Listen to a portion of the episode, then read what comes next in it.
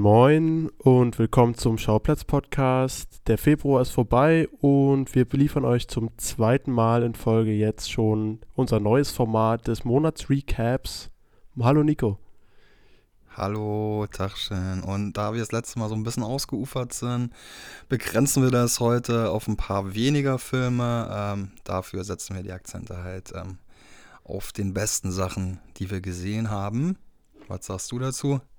Machen wir das so? Äh, das machen wir so. Also ich beschränke es jetzt mal auf die Filme, die ich im Kino gesehen habe und weil wir bei der Berlinale ja so viel gesehen haben, hält sich das diesmal alles auch in Grenzen und ich nehme da vielleicht noch zwei, drei Filme, die ich nicht im Kino gesehen habe, dazu und komme dann gut auf zehn Filme. Genau, und bei mir ist es eine Top 10 äh, von 10 runter äh, nach 1. Da gibt es auch schon vielleicht so ein paar Wiederholungen, ähm, Sachen, wo wir schon mal was dazu gesagt haben äh, dann verweisen wir auf andere Folgen. Erstmal bevor wir loslegen, würde ich nochmal ganz, ganz lieb alle drum bitten, die dieses Format oder den Podcast an sich mögen, uns zu unterstützen mit Bewertungen bei Apple Podcasts, bei Spotify, mit Follows und Abos und vielleicht auch noch mit äh, Spenden bei PayPal. Ähm, ja, es gab bis jetzt immer noch niemanden, wer der Erste ist oder die Erste ist, kriegt eine kleine Überraschung. Man muss bei PayPal nur n.pusse.web.de angeben und die Person, die spendet und es nachweisen kann mit einem Screenshot und mir das bei Instagram schickt oder an den Schauplatz-Account schickt, kriegt eine Überraschung. So, äh, ja.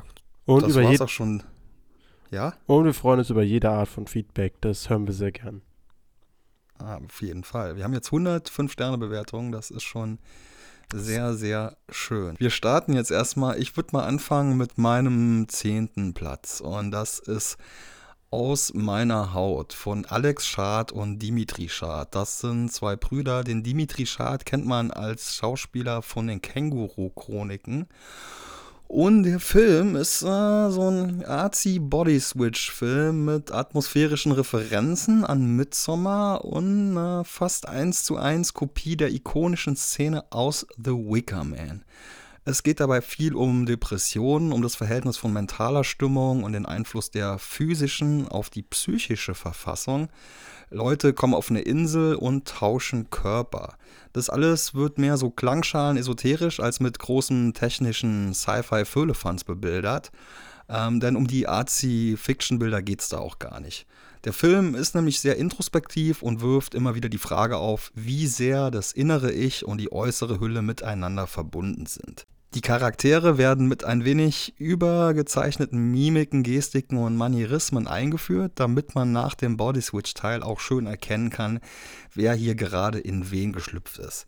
Dadurch können sich die SchauspielerInnen aber auch schön austoben und vor allem Jonas Dassler und Maler Emde gelingt das hervorragend, sich in diesen äh, neuen Ichs schauspielerisch auszuleben. Insgesamt ist es ein interessantes Gedankenexperiment und es ist auch mal schön, so eine frische Idee in der deutschen Produktion zu sehen. Gerne mehr davon. Im nächsten Film der Brüder soll es, glaube ich, um ein besonderes Vater-Tochter-Verhältnis gehen. Ja, ähm, habe ich auch überlegt, mir anzugucken, habe ich jetzt erstmal gelassen, denn ich war ja, ich mache mal ein bisschen chronologisch, ich werde jetzt hier keine Reihenfolge machen, ich gehe erstmal chronologisch meine Kinofilme durch war ja am 1. Ähm, Februar in The Whale. Falls ihr euch erinnert, war das, so haben wir das, glaube ich, in, letzten, in, der letzten Folge sogar angekündigt. Äh, Darren Aronofskis neuer ähm, Misery Porn, wie ihn manche nennen. Regisseur von Requiem for a Dream, Pie, The Fountain oder zuletzt Mother. Und mit der Gro The Wrestler, genau. Und mit Brandon Fraser. Black Swan war auch fantastisch. Genau, und mit Brandon Fraser in der Hauptrolle, der jetzt auch für den Oscar nominiert ist. Der Film startet bei uns erst Ende April, aber halt im Zuge des Oscar-Bars haben sie ihn uns schon gezeigt. Und es handelt mhm. halt von Brandon Fraser, der hier einen über, schwer übergewichtigen Mann mimt. Ähm, und es handelt von der Beziehung zu seiner Tochter und auch, naja, wie er, ein bisschen wie es dazu kam und genau, stellt ihn dar, sein, sein Lebensalltag, äh, eine gute mhm. Freundin von ihm, die immer, ihm immer pflegt. Ein sehr düsterer Film ähm, und man muss halt sagen, ich glaube, viele haben schon davon gehört, die Performance von Brandon Fraser überstrahlt alles. Also Brandon mhm. Fraser spielt, spielt grandios in diesem Film. Es ist wirklich hervorragend, wie er das macht. Inszenatorisch finde ich den Film ähm, über weite Teile in Ordnung. Also ich habe mich, er, er, baut schon eine sehr unangenehme Atmosphäre aus, äh, auf Aronofsky, was mich auch wirklich an seine früheren Filme erinnert. Mhm. Ähm, aber ich finde immer, wenn Aronofsky seine Inszenierung äh, über das Schauspiel von, also in den Vordergrund drängt und somit die Performance von Brandon Fraser in den Hintergrund gerät, immer dann merkt man, oh nee, hier lässt es nach. Also okay das ist ein unfassbar trauriger Film, aber auch gleichzeitig ein schöner Film, weil der Brandon Fraser so eine positive Attitude hat und das ist ähm, alles herzzerreißend und aber auch berührend zugleich. Ähm, ich will natürlich nicht zu sehr ins Detail gehen, aber ich schreibt ihn euch auf die Liste. Ähm, ich habe ein bisschen Abzüge beim Ende. Ich finde, da übertreibt Aronofsky ein bisschen in der Darstellung. Mhm. Aber es ist auf jeden Fall ein sehr trauriger Film. Und aber allein für diese Darstellerleistung und die Brenne-Songs, wie man ja sagt, von Brandon Fraser ist der Film auf jeden Fall sehenswert. Und wahrscheinlich neben Everything Everywhere All at Once so das zweitgrößte heiße Feuer von A24 in der Academy Award Season. Ja, ähm, denke ich mal auch. Ich viel gewinnen würde er, glaube ich, nicht, weil, wie gesagt, ich finde den ganzen Film, das hat man auch schon mehrfach gehört, um die Performance drumherum ist nicht so stark wie die Performance selber, aber zum Glück steht die im Mittelpunkt und an der ist wirklich nichts auszusetzen. Also Brandon Fraser Ohne den Film alles. gesehen zu haben, also ähm, ich glaube, ich würde es Brandon Fraser sehr gönnen, wenn er den Oscar kriegt. Ich will das einfach sehen, wie der Typ. Äh, ich wünsche es mir sehr. Äh, genau, genau. Ich habe keine bessere Schauspielleistung. Ich, also für mich ist es die stärkste Schauspielleistung äh, im vergangenen Jahr auf jeden Fall. Brandon Fraser. Allein das ja. macht den Film sehenswert. Schreibt ihn euch auf die Liste. Ich glaube 23. oder 27. April. Ich habe jetzt nicht äh, einen, einen kleinen Zahlendreher, aber Ende April auf jeden Fall. Schreibt ihn euch auf die Liste.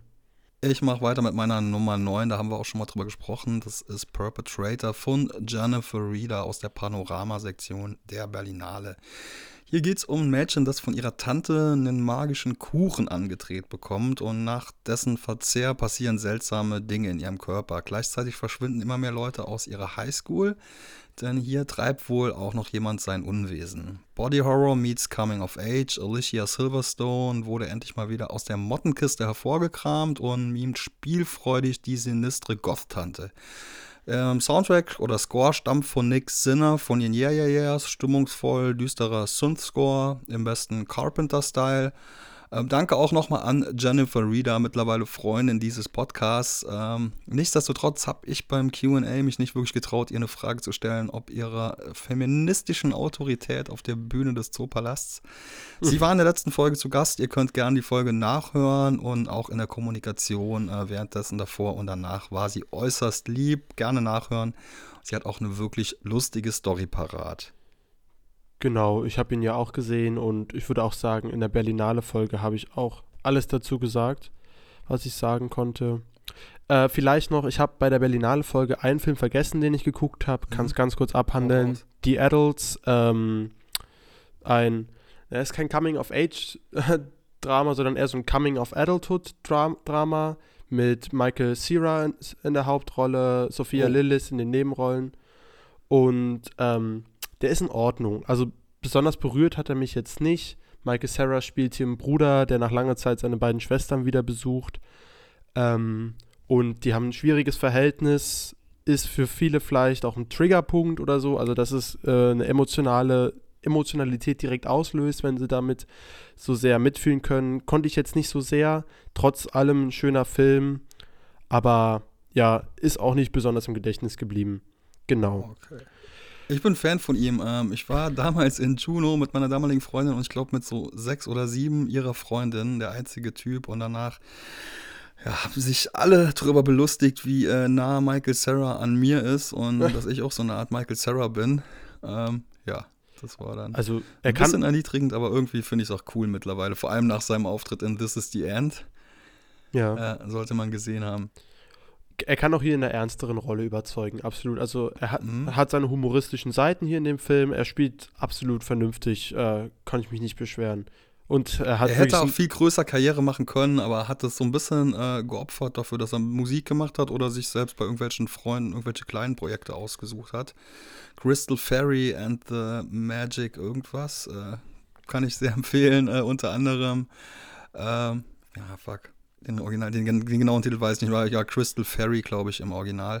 Ich könnte an der Stelle jetzt auch direkt weitermachen. Ähm, ich habe am zweiten habe ich dann im Kino Knock at the Cabin gesehen. Ähm, mhm. ähm, Shyamala Ding Dong. Genau, der neue Shamalama Ding Dong. Aber diesmal ohne Ding Dong, sondern nur Shamalan. Äh, Und mit Ding Dong meint er den Twist. Genau.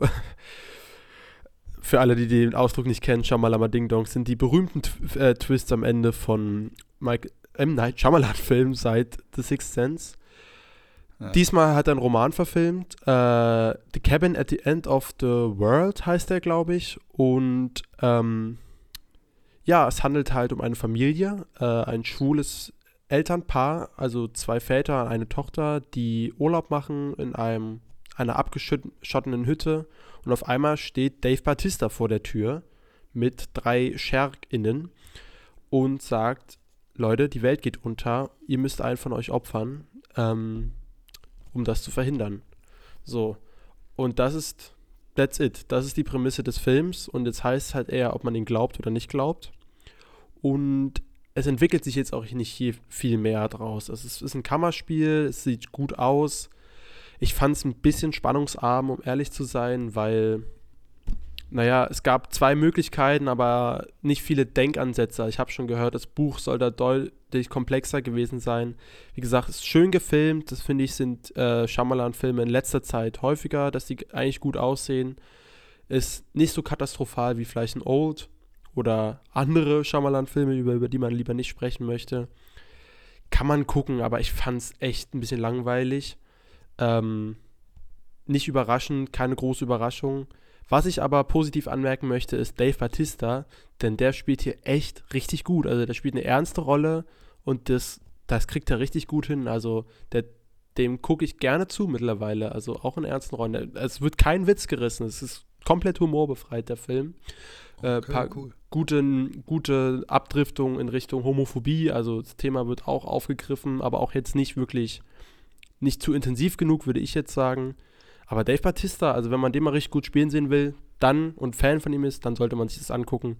Ansonsten kann man den auch weglassen, finde ich. Okay. Dann, ähm, ja, meine no, 10, Nummer 8 ist Decision to Leave, die Frau im Nebel. Ich habe den erstmal gesehen im Beware Ladenkino. Ich war da zum ersten Mal und da möchte ich erstmal dazu sagen, ich glaube, das ist das schönste Kino, in dem ich jemals war. Man Neben dem Zoopalast. Rein natürlich. und es hängt erstmal so eine Disco-Kugel da, dann gibt es da so eine Vintage-Möbel. Dann, wenn man in den Saal geht, äh, sind überall DVDs, weil das gleichzeitig noch als Videothek fungiert. In diesem kleinen Kneipenvorraum gibt es irgendwelche alten Kameras und irgendwelche Filmdevotionalien. Auch sehr, sehr schön. Und was ganz, ganz komisch ist, es gibt keine Werbung, aber auch keine Trailer. Das heißt, man kommt rein, der Film geht direkt los. Ich bin da also rein und es gab eine wunderschöne Ledercouch in der letzten Reihe. Ähm, war ein bisschen dumm, weil meine Begleitung ähm, sehr ledrige Sachen anhatte und es dann durchgehend gequietscht hat. ähm, das Problem war nur, ich habe gemerkt, ich brauche Trailer, um irgendwie in Stimmung zu kommen oder um mich auf einen Film einzustellen.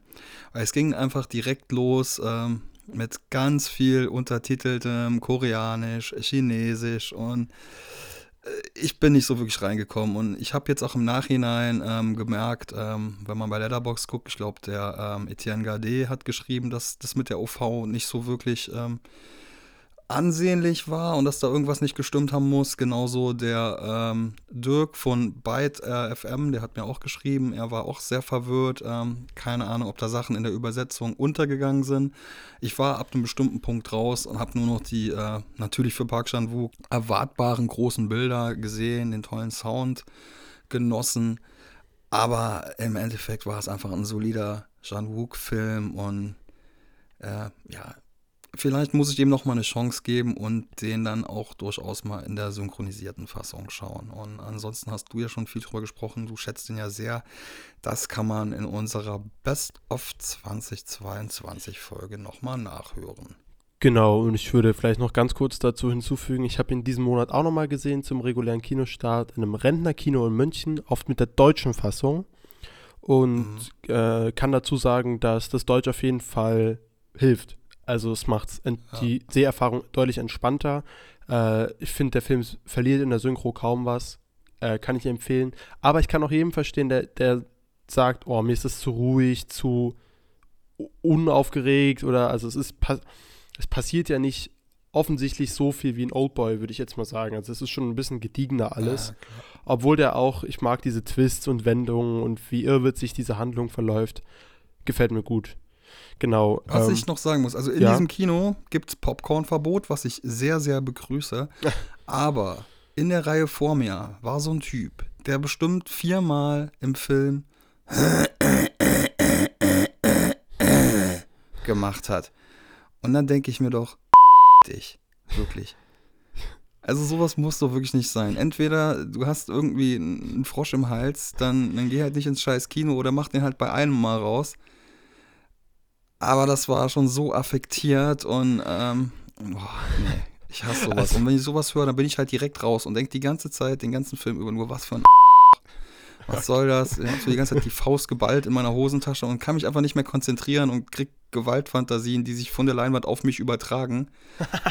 also, wenn wir das nächste Mal ins Kino gehen, werde ich mich hüten, mich zu räuspern. Äh, ja, ja ey, ich werde beim nächsten Mal einen Tintenfisch in meiner Hosentasche dabei haben und wenn jemand äh, sowas äh, nochmal macht, dann werde ich den Tintenfisch in den Mund drin stecken. okay, okay, also. Inspiriert ja. von Shan Wook und hoffe, dass es ein Vegetarier oder im besten Fall ein Veganer dann ist, dass er sich nie mehr danach räuspern wird, wenn er überhaupt noch irgendwas danach machen kann. Naja, ich will jetzt gar nicht so viel hassen, ähm, aber. Ja, Finde ich nicht okay. Gehe ich einfach allein ins Kino mit schweigenden Menschen. Finde ich nicht okay, Nico. Und beste Grüße, Anna. Ähm, nächstes Mal, wenn wir ins Kino gehen äh, und wir sollten in das Kino gehen, bitte ohne Lederoutfit, weil Leder auf Leder quietscht einfach. oh Mann, ey. Also gut, ich kann mich dem Ranten jetzt vielleicht mal anschließen, denn ich habe direkt nach Knock at the Cabin Caveman gesehen. Und, Ach du Scheiße. und Alter, also ja. Aber ey, Moritz bleibt treu und Wotan Wilke Möhring wieder vereint nach Lamborg. Ja, und gegen die beiden habe ich ja nichts, aber was dieser Film soll, es ist wirklich, ist, dieser Film ist in meinen Augen ist es eine reine Frechheit, was einem hier vorgesetzt wird. Ähm, ich glaube, der sollte doch jetzt gar nicht so viel Zeit hier ähm, nee. kriegen. Ähm, er ist einfach steinzeitlich in dem Bild, das er vermittelt, soweit ich das beurteilen kann, ohne ihn gesehen zu haben. Stimmt es oder stimmt es nicht? Es stimmt, es ist sexistische Kackscheiße, deutsches Fremdscham-Kino vom Allerfeinsten. Ich verstehe es also nicht. Also für alle Mario Bart-Fans, schaut ihn euch an. Und ähm, falls ihr irgendjemand überhaupt Mario Bart-Fan ist, ähm, was zu, macht ihr hier? ja. Geht in Mario Barts Podcast. Äh, Guckt gute Irgendwo. Filme. Ihr, könnt den, ihr, ihr, findet Mario Barts Podcast irgendwie ungefähr so 59 Plätze unter uns in den Podcast-Charts. okay. Davon weiß ich nichts. Naja. Ich weiß nicht mehr, dass Dann äh, willst du noch was über einen guten Film erzählen oder soll ich weitermachen? Ähm, ich würde vielleicht noch kurz ranhängen. The Sun habe ich gesehen. Äh, ist ja auch sehr umstritten, wird von einigen gehasst, von einigen gelobt. Also ist so ein Mittelding. Äh, der neue Film von Florian Zeller, äh, der spirituelle Nachfolger von The Father, den ich ja fantastisch fand. Äh, mhm.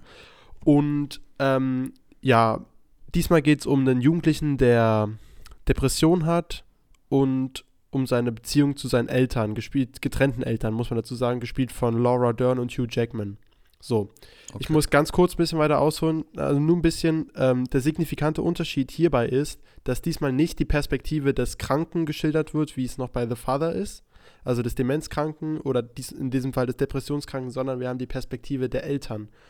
Und mhm. das ist sehr frustrierend, sich anzusehen, da sein Umfeld alles falsch macht, was man sich falsch machen kann.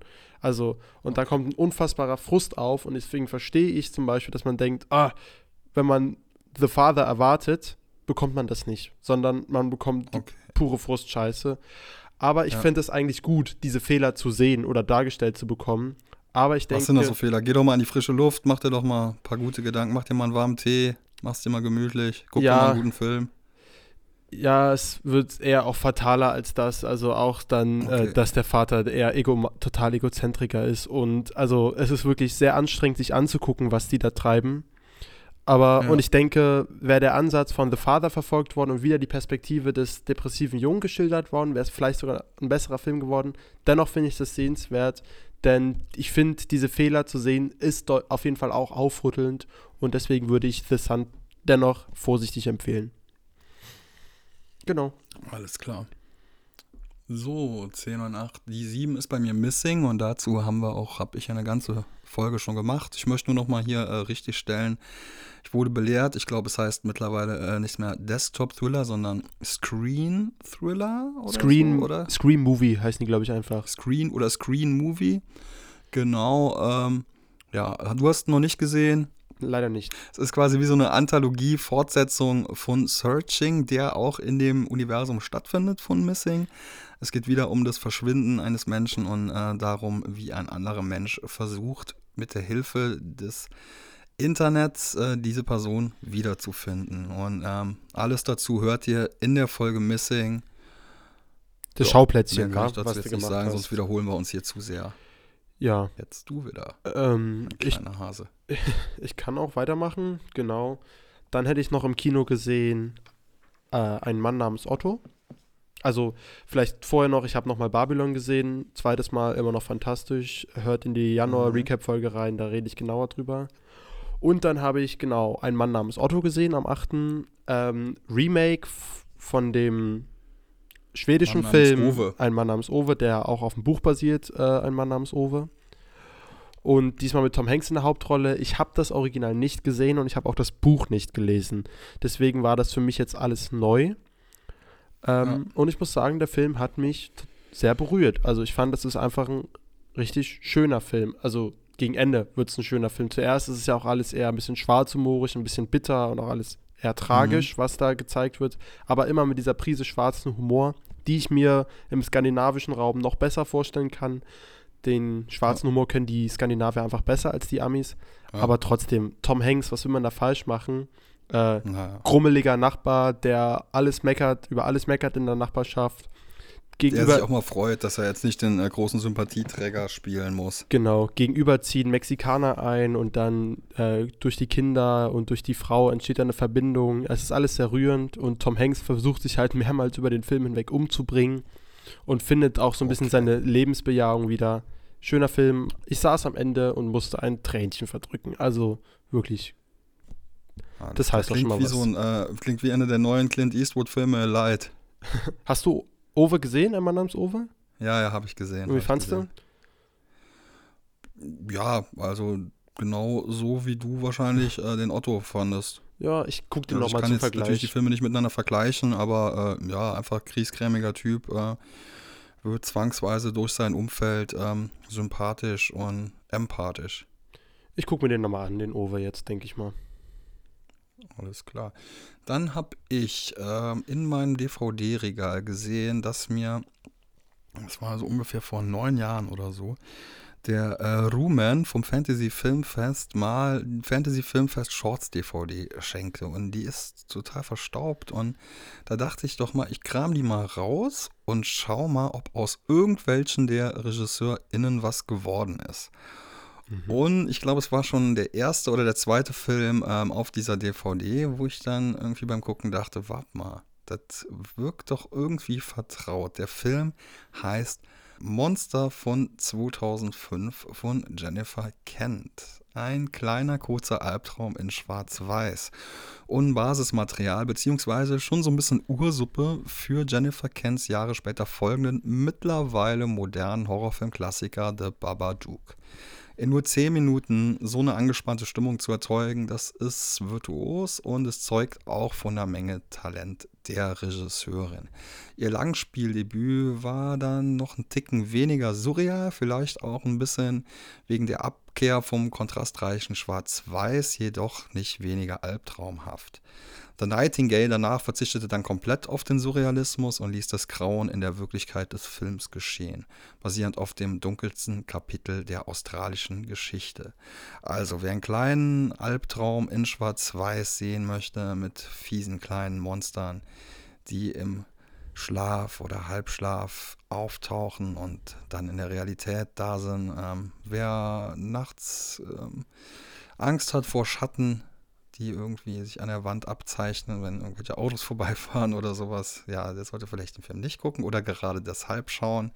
Monster von 2005 von Jennifer Kent, den gibt es bestimmt auch bei YouTube oder Vimeo. Klingt spannend, muss ich auch noch sehen. So wie The Babadook, den habe ich immer noch nicht gesehen. Das regt mich tierisch okay. auf. Hast du The Nightingale gesehen? Nein, ich habe noch nichts von ihr gesehen. Ah, jetzt lass mich nicht so auflaufen. ja, ja, sorry. sorry. Ja, ne, alles gut, alles gut. Auch ein sehr guter Film, aber ähm, ja, mehr so ein Torture-Porn als ähm, reiner Horrorfilm, historischer Torture-Porn. Ja, alles auf meiner Watchlist auf jeden Fall schon lange, aber ich kam einfach noch nicht dazu. Was auch lange auf meiner Watchlist war, ähm, und ich jetzt endlich nachholen konnte zum 25 Jahres Re-Release, ist, glaube ich, auch neben dem Berlinale Film mein Highlight äh, und den Rewatches, mein Kino-Highlight im, im vergangenen Monat. Und zwar habe ich endlich Titanic gesehen von James Cameron. Der seinerzeit teuerste Film aller Zeiten und an auch erfolgreichste Film aller Zeiten. Und der, der Film mit dem beschissensten, nervigsten Titellied aller Zeiten. Ja. Äh, also im Vergleich, im, im, Vergleich zur sonstigen Qualität des Films, weil man den Film mittlerweile echt, also ich habe das so gekoppelt an diesen nervigen Celine Dion-Film, dass Song. fast schon in Vergessenheit gerät, wie äh, spannend und äh, episch der Film an sich ist. Ja, also ich war auf alles eingestellt. Genau, an den Song kam auch ich nicht vorbei. Also ich wusste, dass der Song kommt. Ähm, und der hat mich tatsächlich gar nicht so sehr gestört. Also mich haben die Sounds äh, von James Horner tatsächlich äh, überraschend oft an Avatar erinnert. Das klang alles recht Du warst ähnlich. ja nicht auf der Welt, als der Song äh, meine Gehörgänge schon ähm, infiziert hat. Oh, jetzt hast du das verraten, Mit Nico. nervtötenden, theatralischen uh, Art. Naja, egal. Ähm, zum Film selber kann ich sagen, äh, ich fand's toll. Also vor allem im Kino hat er mich echt nochmal richtig gut umgehauen. Jetzt 4K, HD, HFR, 3D Remaster habe ich alles nicht gebraucht. Die Bilder funktionieren so. Ich würde den Film in drei Filme unterteilen, äh, die für mich unterschiedliche Qualitäten haben. Einmal die Romanze, finde ich solide, finde ich mitreißend, aber jetzt nicht rührend genug, dass es mich. Aber vielleicht liegt es auch einfach daran, dass ich schon zu sehr durchgespoilert wurde, wie diese Romanze verläuft. Äh, zwischen mhm einer bezaubernden ja, Kate Winslet, einer bezaubernden Kate Winslet und einem verführerischen Leonardo DiCaprio. Ich kann es nicht anders sagen. Oh. Ähm, ja, ja.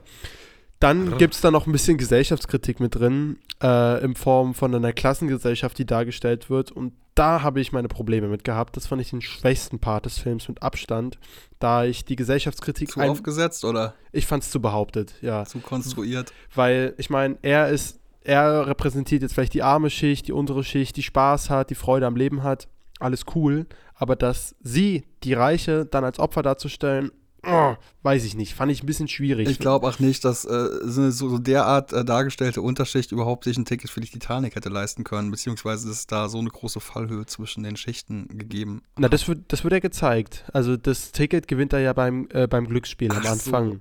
Also Stimmt, das wird schon erklärt, ähm, tatsächlich. Ja, ja, okay, aber, aber da gibt es ja schon auch mehrere, die da so ein bisschen unten rumkrebsen. Eben, das stimmt auch wieder. Und das ist dann auch schon wieder ein bisschen Quatsch. Ähm, ja, und halt so die gelangweilte Kate Winslet, also die sind ja auch alle ätzend und dass sie da raus will, ist ja auch verständlich. Nur halt, ich finde, dass das so ein bisschen als Futter für diese Gesellschaftskritik verwendet wurde, fand ich daneben. Also ist, ach, ich weiß nicht. Daran habe ich mich gerieben. Und wurde danach nochmal neu verfilmt äh, als, als Snowpiercer. Ja, Spaß. ja. Aber jetzt mal, um mal zum absoluten Highlight und Star des Films zu kommen, der Katastrophenfilm. Und alter Vater, wie fett das aussieht alles. Also, das ist ja viel echte Sets, also Kulissen, ja. aber halt auch dieses frühe CGI, was heute immer noch total okay aussieht. Besser als Ant-Man and the Wasp Quantumania, komme ich gleich zu. Ey, aber dieser oh, Katastrophenfilm nicht. war wirklich, muah, war Zucker, das im Kino zu sehen. Also ich habe mich, ich fühle mich ein bisschen schlecht, aber ich habe mich ehrlich gefreut, als der Eisberg auf die Leinwand kam und dann die Mucke abging. Habe ich mich aufgerappelt, zusammengesetzt und so, okay, jetzt geht's los hier. Und wenn das Schiff sich anhebt, die Ruderboote da weg, das sieht alles so fantastisch aus. Wow. Habe ich direkt Bock, das nochmal zu sehen. Also ist schon oh, wirklich ein toller Film, tolles Gesamtpaket. Ich verstehe, warum sehr viele Menschen den so sehr lieben und den mir so oft ans Herz gelegt haben. War auch mindestens der größte Hype äh, in meiner äh, Jugend, Kindheit, Jugend, ne, wann war der? 98. Äh, man wollte dann auch auf sämtliche Titanic-Ausstellungen und äh, in, es gab auch tausende Titanic-Dokus dann im Rahmen dazu. Und dann gab es ja noch Titanic 2, aber ich glaube, das ist dann eher so ein äh, so Von Asylum. Ist von Asylum. Ja, ja, ist es? Ja. ja Asylum. Äh, naja, egal. Äh, ja, Titanic. Grandioser Film, wer noch nicht gesehen hat, sollte das tun. Gutes Ding. Und ich habe auch einen äh, Klassiker, fast schon Klassiker, jetzt natürlich nicht in dem äh, epischen Maß, äh, von meiner Watchlist gestrichen. Ein Film, den ich auch schon seit bestimmt, na, sagen wir mal, sechs, sieben Jahren im DVD-Regal stehen hatte. Aber immer auf die Stimmung gewartet hatte, ihn zu gucken. Und ja, eines Nachts vor ein paar Tagen dachte ich, okay, ich mache es jetzt einfach mal.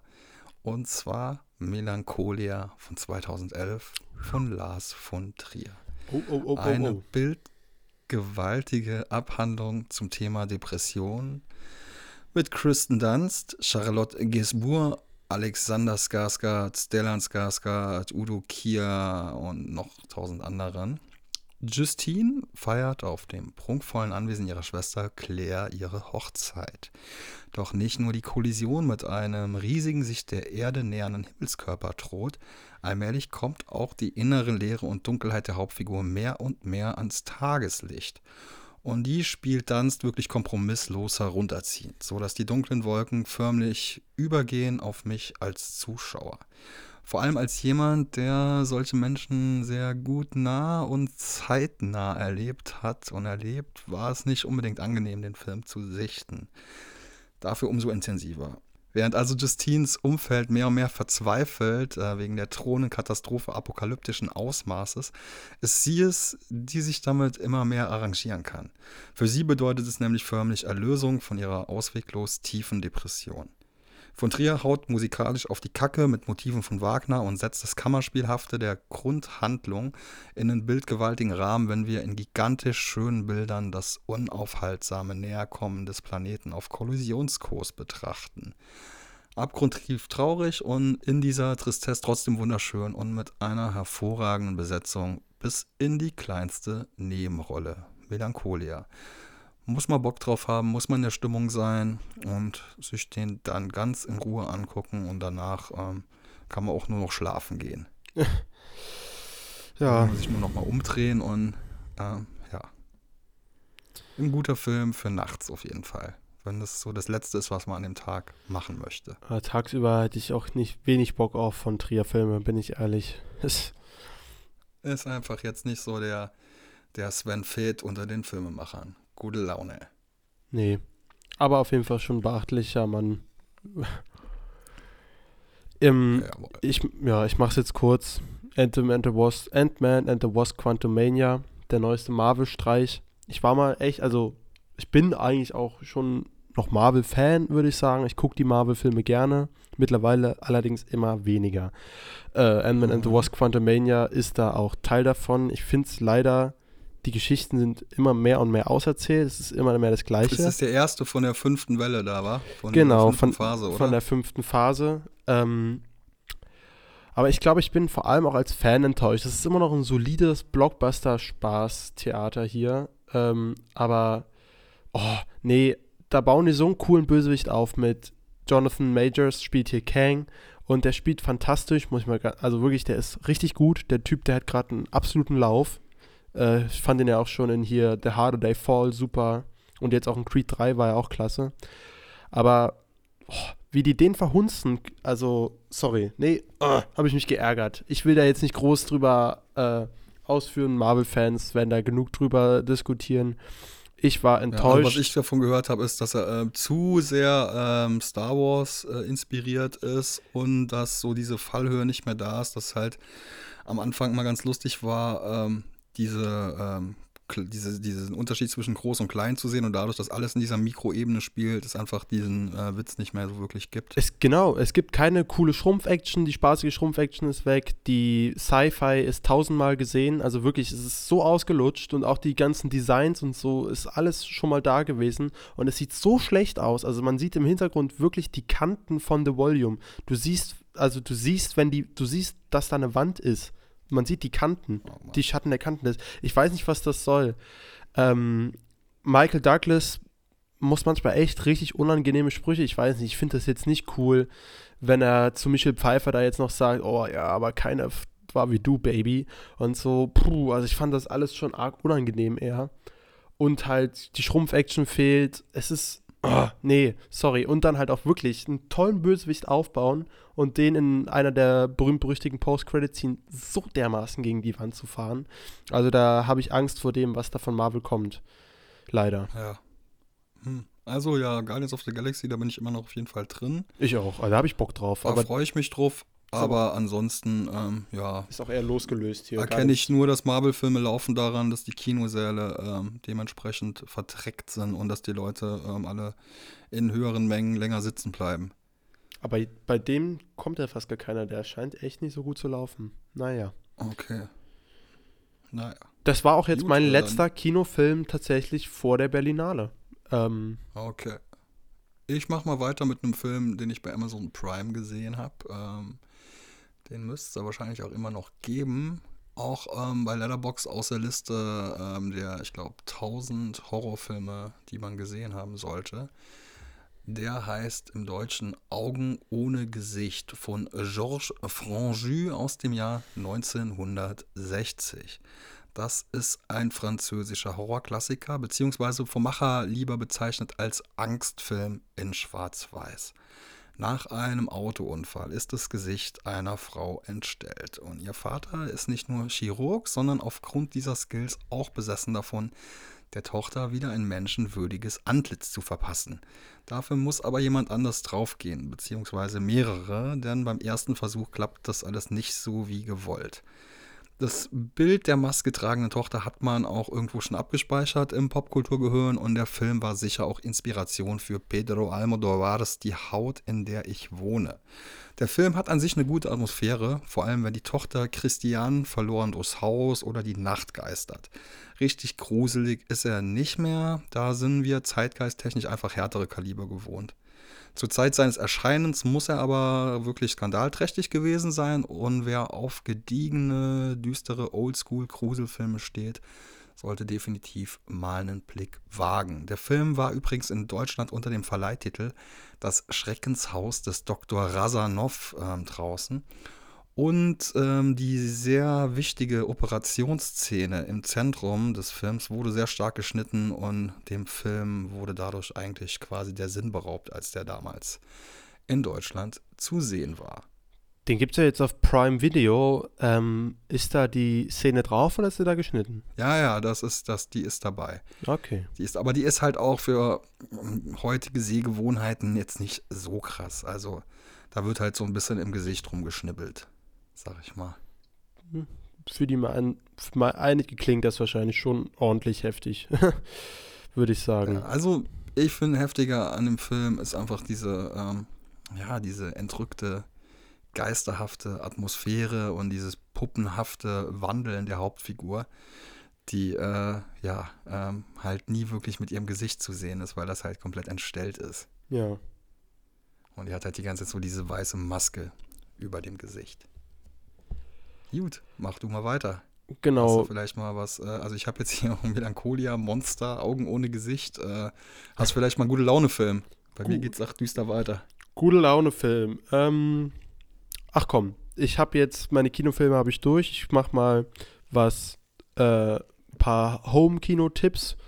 Äh, bei Prime Video kam ja letztes Jahr dieses Doku The Sound of 007 raus.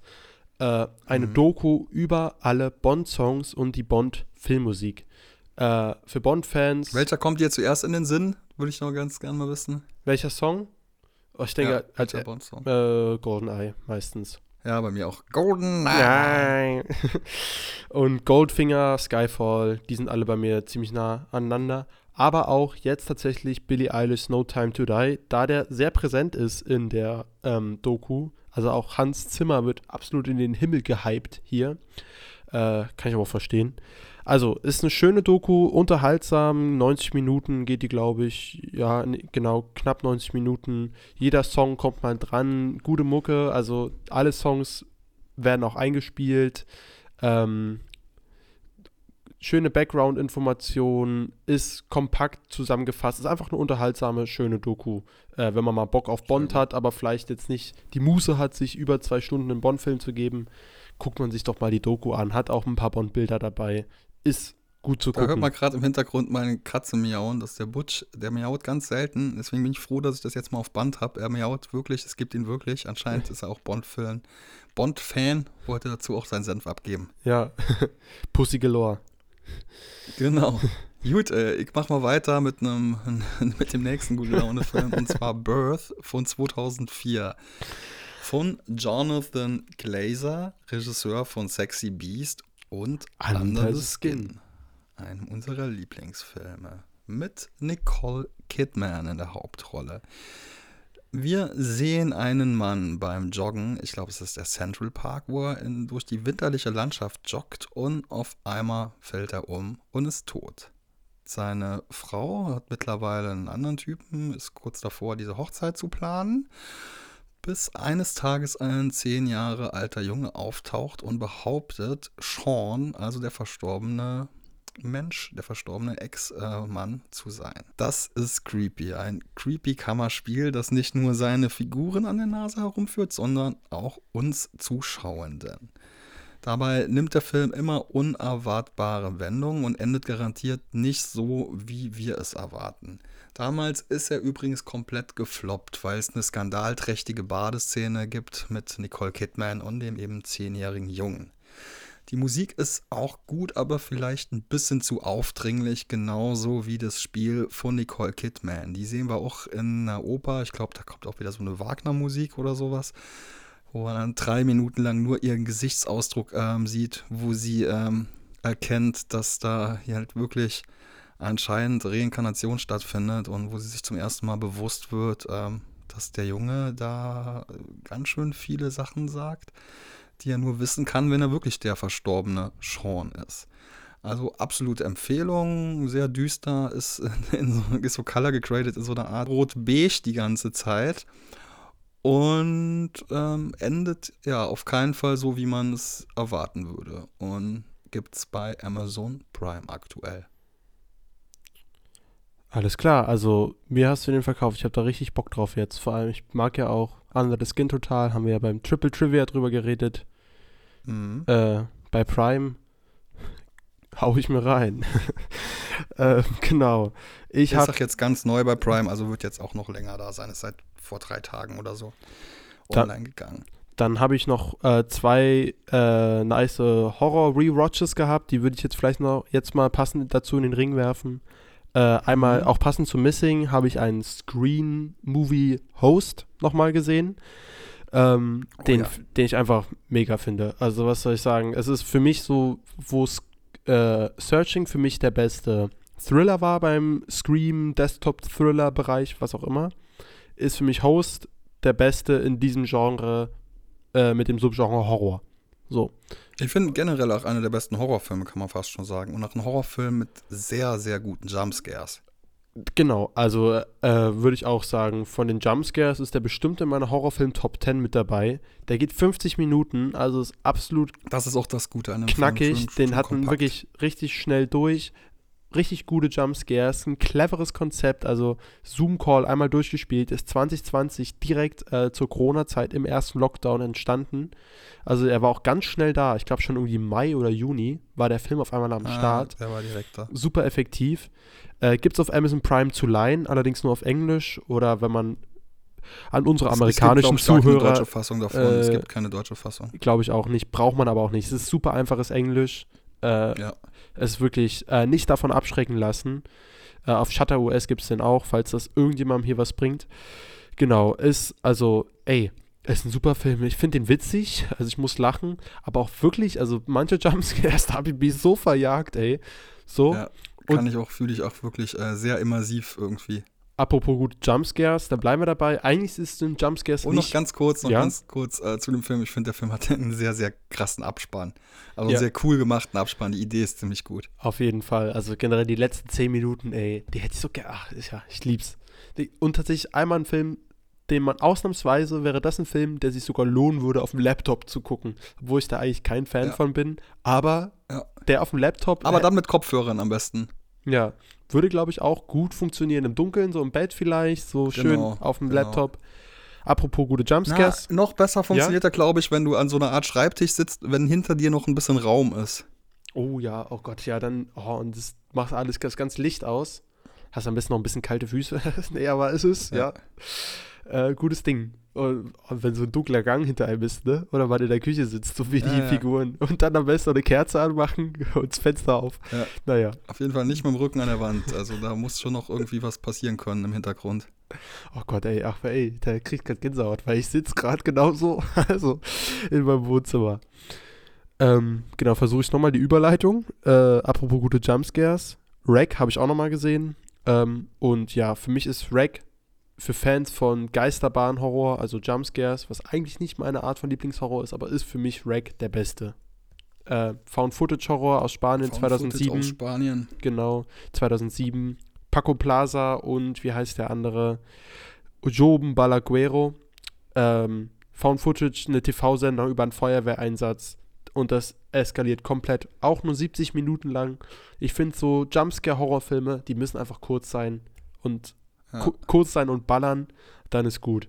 Also Rag ist für mich ich, fantastisch. Also wirklich, die, als ich ihn das erste Mal geguckt habe, bin ich von meinem Sofa aufgesprungen vor Hype, als der Abspann losging, weil ich es so super fand, die, das Ende.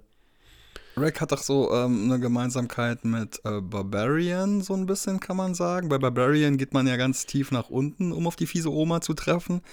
bei Rack befindet sich die fiese Oma im Dachgeschoss. Ja, das stimmt. Ähm, Finde ich aber. Auch ein bisschen äh, wie bei X, äh, ja, also so eine fiese Oma halt. Ähm, ey, und wie. Gutes Motiv auf jeden Fall für Horrorfilme. Wie geil wäre Barbarian gewesen, wenn der so wie Rack gewesen wäre wenn er nicht diese ganzen Umwege gemacht hätte, sondern einfach so konsequent durchgezogen auf die Fresse sein Konzept, hätte ich, dann hätte ich Barbarian noch mehr gefeiert. Jetzt finde ich ihn nur okay, in Ordnung.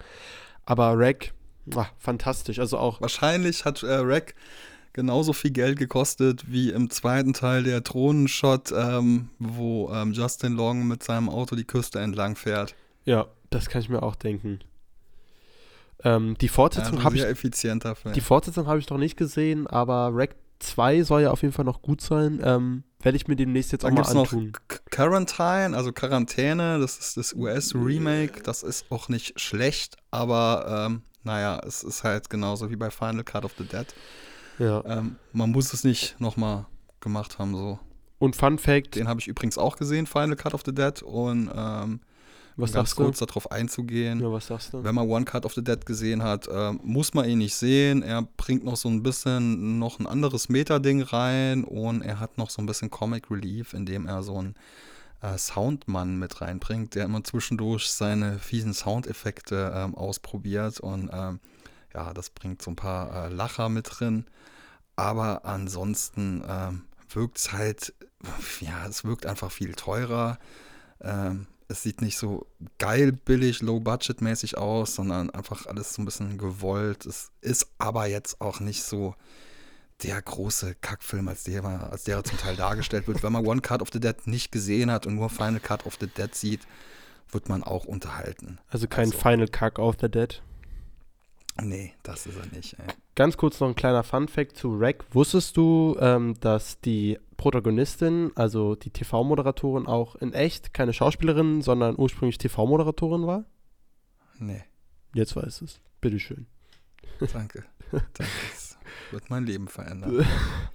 Ach komm. Apropos ähm, Leute, die, ähm, von denen man denken könnte, dass sie halt auch echt sind und das wirklich machen. Jetzt sind wir, und apropos Filme, die ähm, drei Buchstaben haben.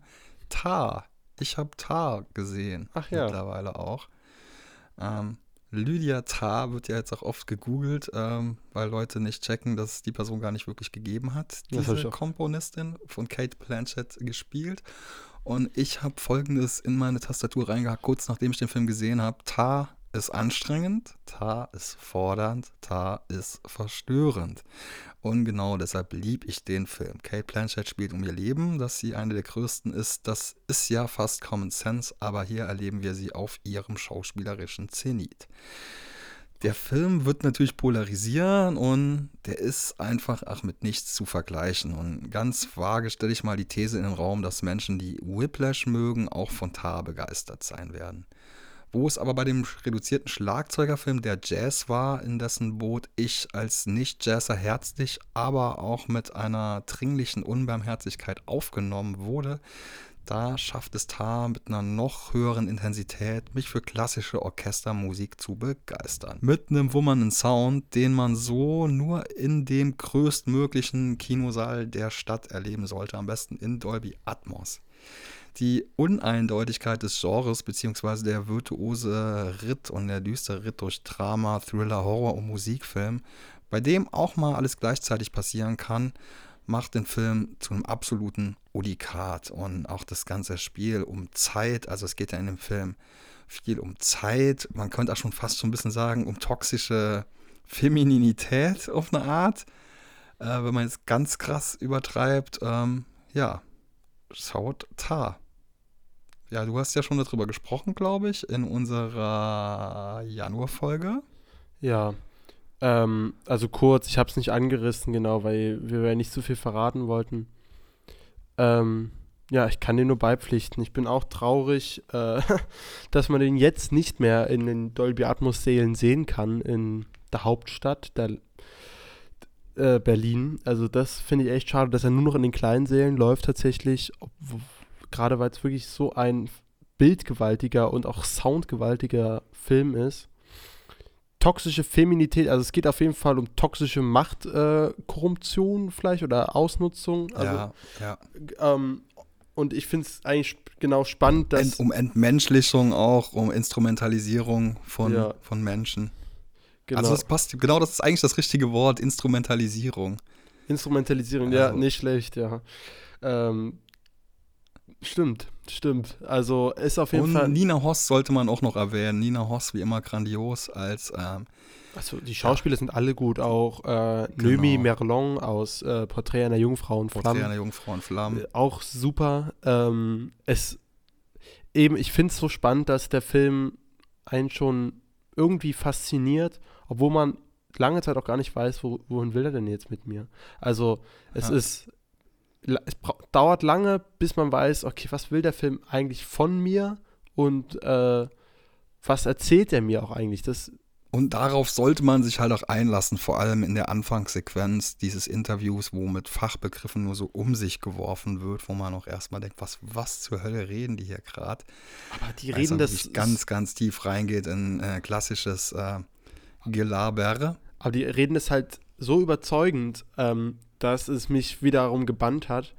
Aber man muss sich vielleicht auch darauf einstellen, vielleicht auch gar nicht während des Guckens alles zu greifen, was der Film darstellt. Ja. Das ganze Spektrum. Halt also ich finde, der hat nachgewirkt vor allem. Auf Und jeden so, Fall. okay, warte mal, hm, was, was soll ich denn jetzt davon halten? Finde ich das, ist das jetzt, finde ich das jetzt gut, das oder? Also es ist schon, ähm, auch sehr irritierend, äh, was er mit den Sympathien macht, wo die, die Sympathien des Zuschauers fließen. Aber das macht ihn halt so spannend, dass ja. so ein total unvorhersehbares, äh, man will nicht Mockumentary sagen, Myopic, also Fake Biopic. Nee, aber ja.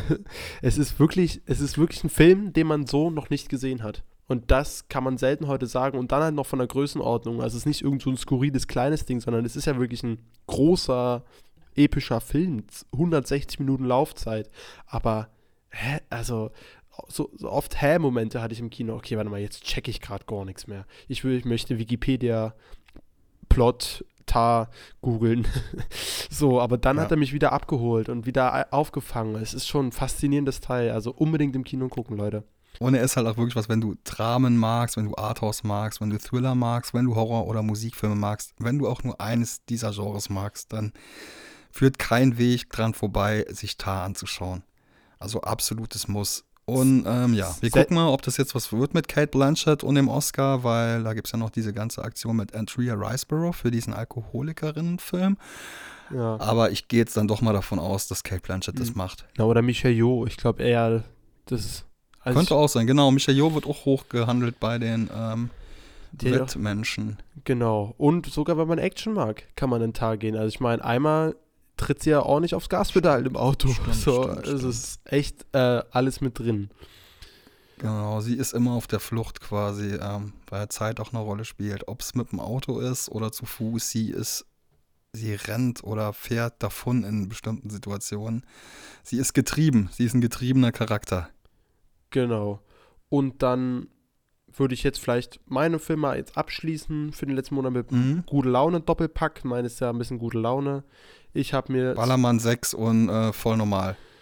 Äh, Nö, die kindlichere Art von gute Laune. Ich habe nochmal Sumania gesehen.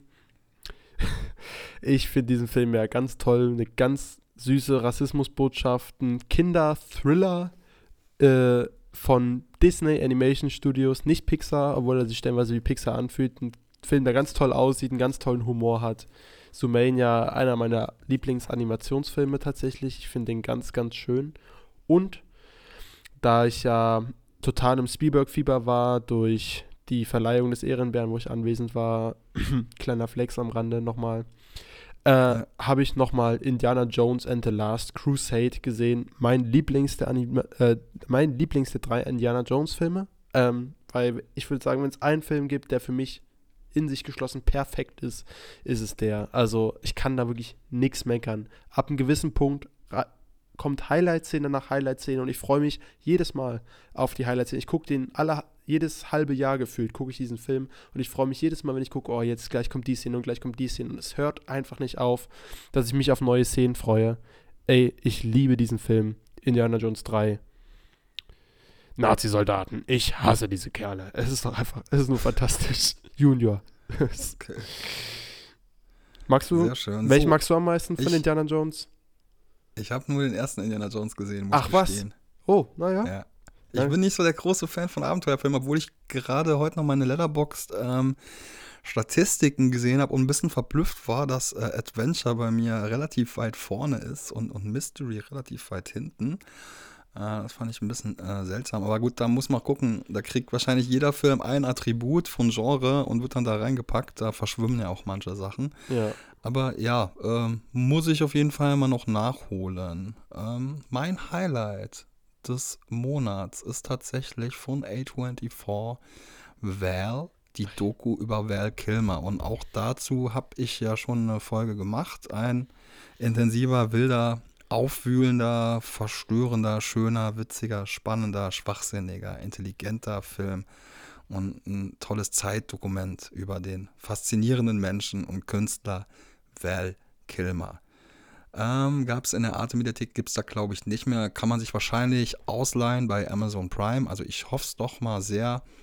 Und äh, solltest du dir auch nochmal anschauen. Und ich verweise auf den Podcast Val, Schauplätzchen Val.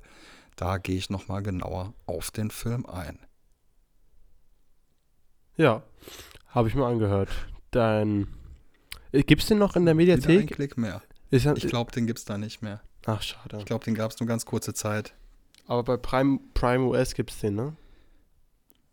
Davon ist auszugehen. Okay. Aber den wird es bestimmt auch bald mal wieder hier irgendwo zu sehen, äh, zu sehen geben. Ja. Gut, dann tüten wir das hier ein. Dann ähm, bedanken wir uns bei allen ZuhörerInnen. Ähm, zu Tar haben wir vielleicht noch so ein kleines Bonbon. Kommt drauf an, ob der Eugen das hinkriegt seine Hausaufgaben, ob er seine Hausaufgaben macht. Meine Hausaufgaben habe ich gemacht. Wir müssen nur noch eine Zusage kriegen. Aber ich will okay. hier nicht zu viel versprechen, deswegen sind wir einfach ganz schnell wieder ruhig. Okay, okay, wir schauen mal. Ansonsten danke fürs Hören. Ähm, ja, lasst uns Abos da, ratet uns, ähm, abonniert uns bei Instagram, schaut bei unserem Blog vorbei, schauplatzblog.com und ähm, kommt in Zoopalast und seht uns live die echten Menschen hinter den Stimmen. Wir haben richtige Podcast-Gesichter. Lasst euch überraschen. Ja, Mann. Dann habt noch einen schönen Tag, schönen Abend, schönen Mittag, gute Nacht, gute Reise, gute Fahrt und bis zum nächsten Mal. Ciao, ciao. Bis zum nächsten Mal. Tschüss.